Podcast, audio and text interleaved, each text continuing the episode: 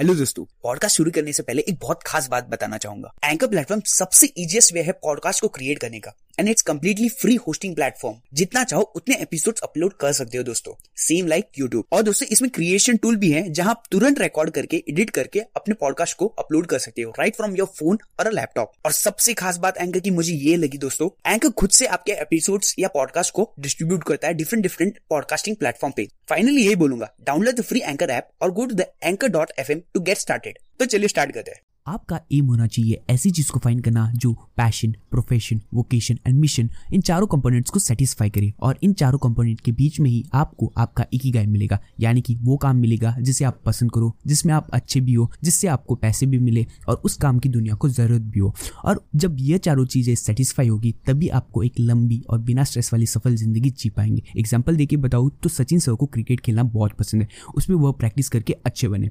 Cricket खेलने से उनको पैसे भी मिलते हैं। लोगों को उनकी बैटिंग बहुत पसंद है, यानी कि दुनिया को उनकी ज़रूरत है। सचिन के लिए इन चारों कंपोनेंट्स को सेटिस्फाई करता है। मतलब सचिन क्रिकेट सचिन सर का एक ही। आप जितने भी पॉपुलर पर्सनैलिटी को जानते हो, उन्होंने, आपने गाय को फाइन कर लिया होता है, और उसकी वजह से ही वो इतने आगे होते हैं।